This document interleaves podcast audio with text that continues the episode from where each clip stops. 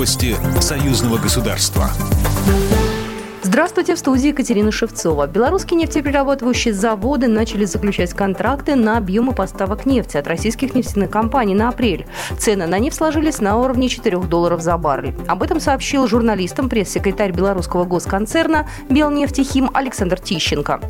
В компании напомнили, что, как ранее заявляли в Минфине Российской Федерации, они смогут заняться межбюджетными расчетами только после подписания контрактов. В комментариях сторон не имеется никаких противоречий ни по цене, ни по объемам поставок, поставок ни по премии российским нефтяным компаниям, отметили в пресс-службе Белнефти Хима.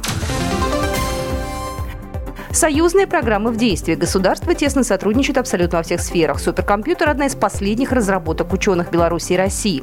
За несколько минут он составляет орфоэпический словарь на 117 тысяч слов с правильным произношением. Техникой уже заинтересовались в Китае.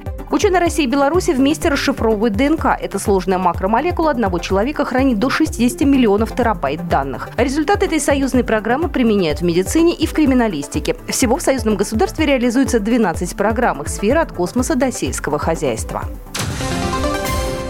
День единения народов России и Беларуси на радио Союзного государства отметили радиомарафоном. Из-за пандемии все официальные массовые празднества отменены. В студии в Москве были Николай Ефимович, председатель телерадиовещательной организации Союзного государства, и Владимир Мамонтов, сопредседатель общества «Друзья Сибры», гендиректор радиостанции «Говорит Москва».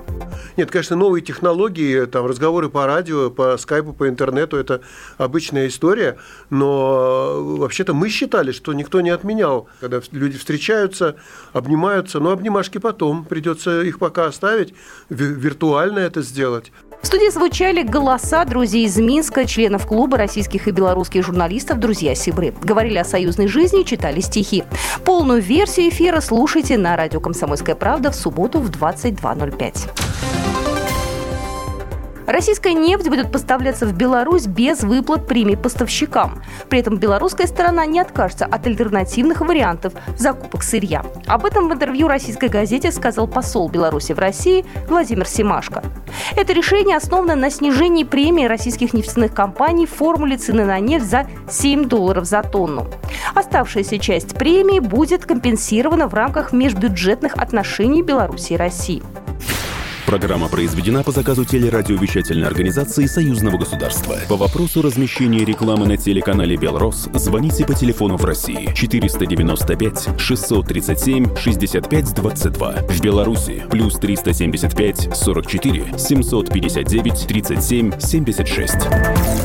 Новости Союзного государства.